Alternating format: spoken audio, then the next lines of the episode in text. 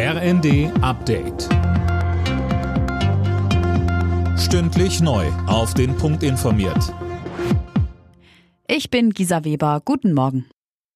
An vielen Orten in Deutschland ist gestern der heißeste Tag des Jahres gewesen. Die befürchteten Hitzerekorde von mehr als 38 Grad sind aber zunächst nicht geknackt worden. Lisa Schwarzkopf.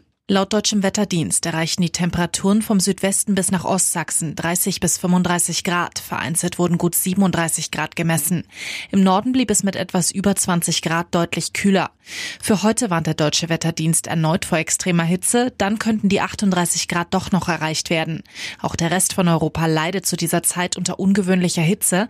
In Frankreich und Spanien etwa kletterten die Temperaturen auf knapp 43 Grad.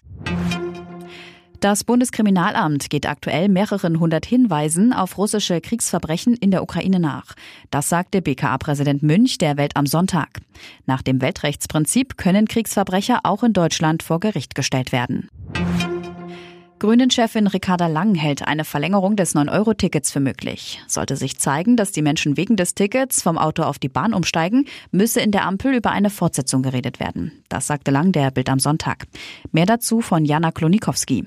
Laut einer Umfrage für die Bild sind auch 70 Prozent der Menschen in Deutschland dafür, das Ticket über den August hinaus zu verlängern. Eine Verlängerung des Tankrabatts lehnt Grünen-Chefin Lang dagegen ab. Zur Unterstützung der Pendler gebe es nach ihren Worten klügere Maßnahmen. Angesichts der hohen Energiepreise stellt Lang außerdem ein weiteres Entlastungspaket für den Herbst und Winter in Aussicht. In Frankreich steht heute die zweite und entscheidende Runde der Parlamentswahlen an. Präsident Macron muss nach den letzten Umfragen um die absolute Mehrheit seines Parteienbündnisses fürchten. Nach der ersten Runde vor einer Woche lag es nur hauchdünn vor dem Bündnis des Linkspopulisten Mélenchon. Alle Nachrichten auf rnd.de